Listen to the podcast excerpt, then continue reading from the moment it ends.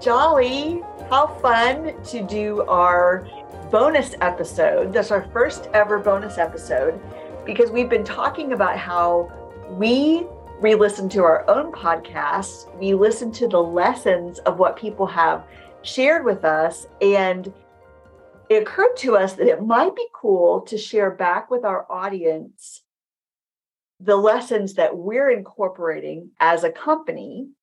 So before we get too far into that discussion, let me make sure everyone knows you. You are so important to the company and often behind the scenes.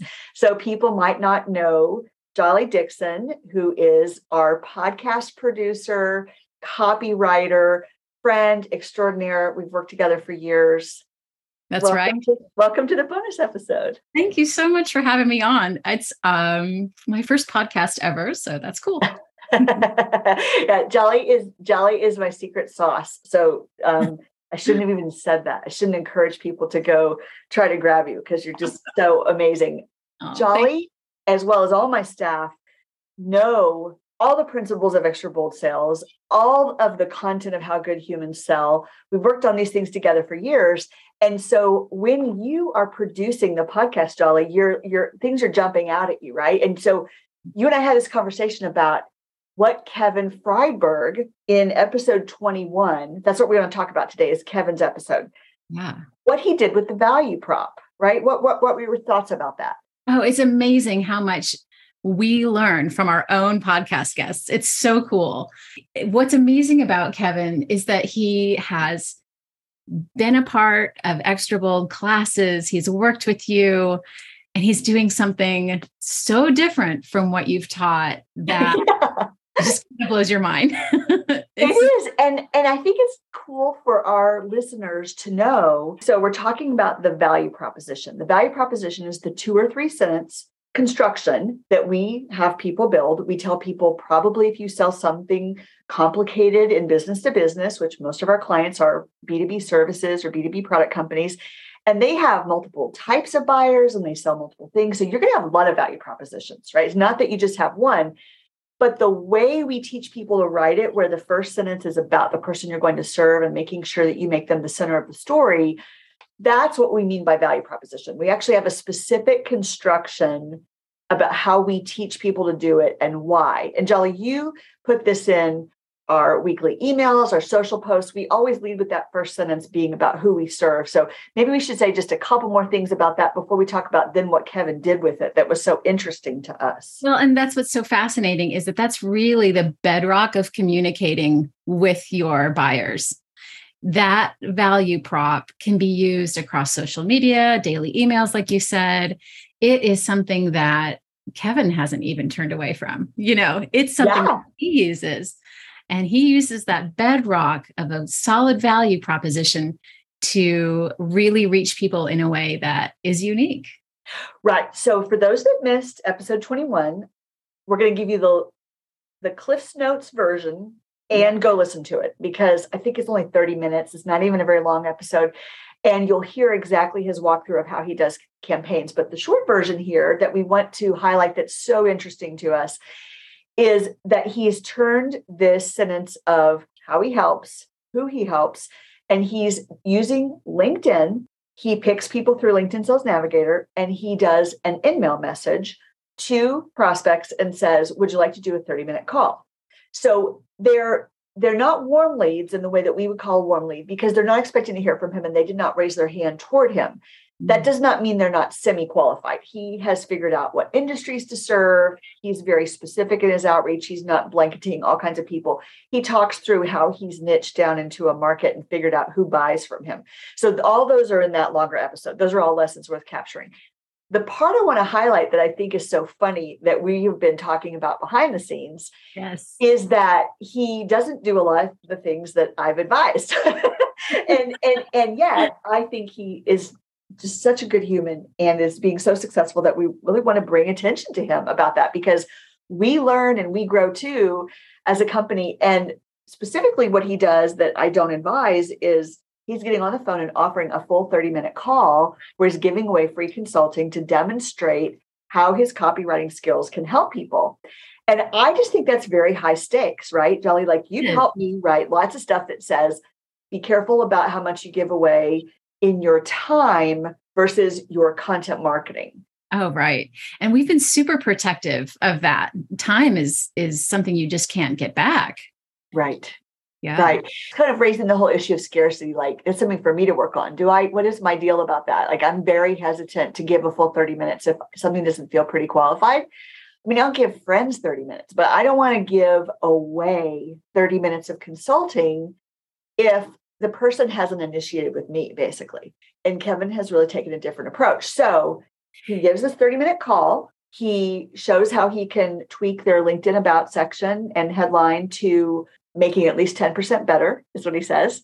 Mm-hmm. And you remember the stat that of how many people he talks to to who converts and buys from him? Yeah.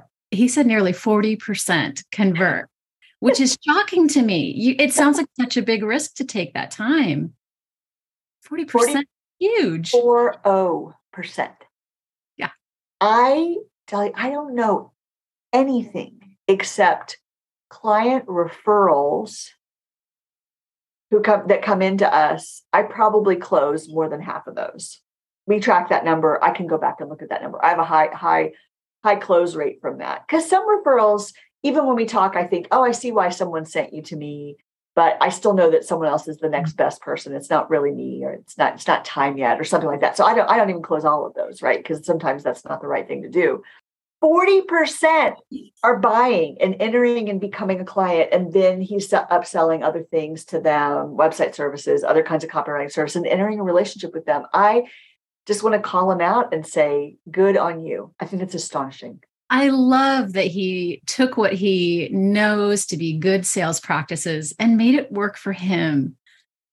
That's awesome. a good human thing to do. That's I know.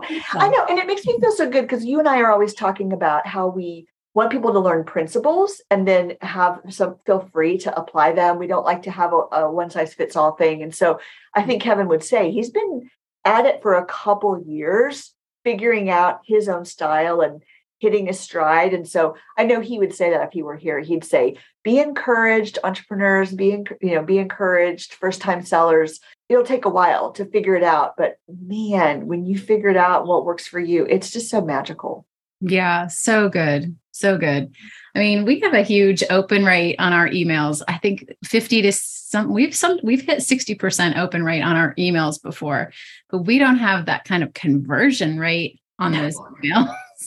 I just, know. I'm very inspired. I mean, I, and and and curious about what I could do, what I could do, and what we could do to level up because that's a that's a real high bar. I I'll be so curious if anyone's listening to this and maybe they know more about digital advertising than we do, or maybe there's other marketing tactics that I'm just literally not aware of. I'd be very curious if anyone can come close to touching that number. From back from my cold calling days and all of those other metrics I've memorized, I just think he's to be commended. So it's what we wanted to do was say, how cool that he's taken what he learned and done something a little bit different. And also we want people to follow him. That was the other point of this was that as we, if we decide someone is worthy of a bonus episode because we're still talking about it, then we really want to make sure our followers follow people that we think are great too. And so let's be sure to talk about that. Oh, yeah. Kevin has a really great daily email that's super short and if you can, um, if you get on his website, seven second websites, it's the number seven. If you scroll all the way down, you can sign up for his daily emails, and they are short, they are sweet, and they're full of amazing stuff from Kevin. Catherine, you subscribe, don't you? I do. And I read it. I, if you looked at my open rates, my open rates probably high 30s, high 40s which I think is pretty good since he sends it every day. Like I don't read it every day, but I read it many, many, many days.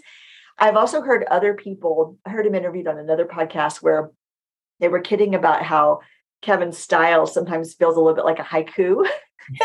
so it's it's it's interesting. Even I think it's something for people to follow and watch because there's even something to the way he does his spacing and the graphic design of it. And it's it's very interesting and definitely worthy of a follow for a period of time to get your own creative juices flowing. Plus he has a lot of value that he gives away in it. Yeah he really does. He really does. Everyone should go to his website and check that out.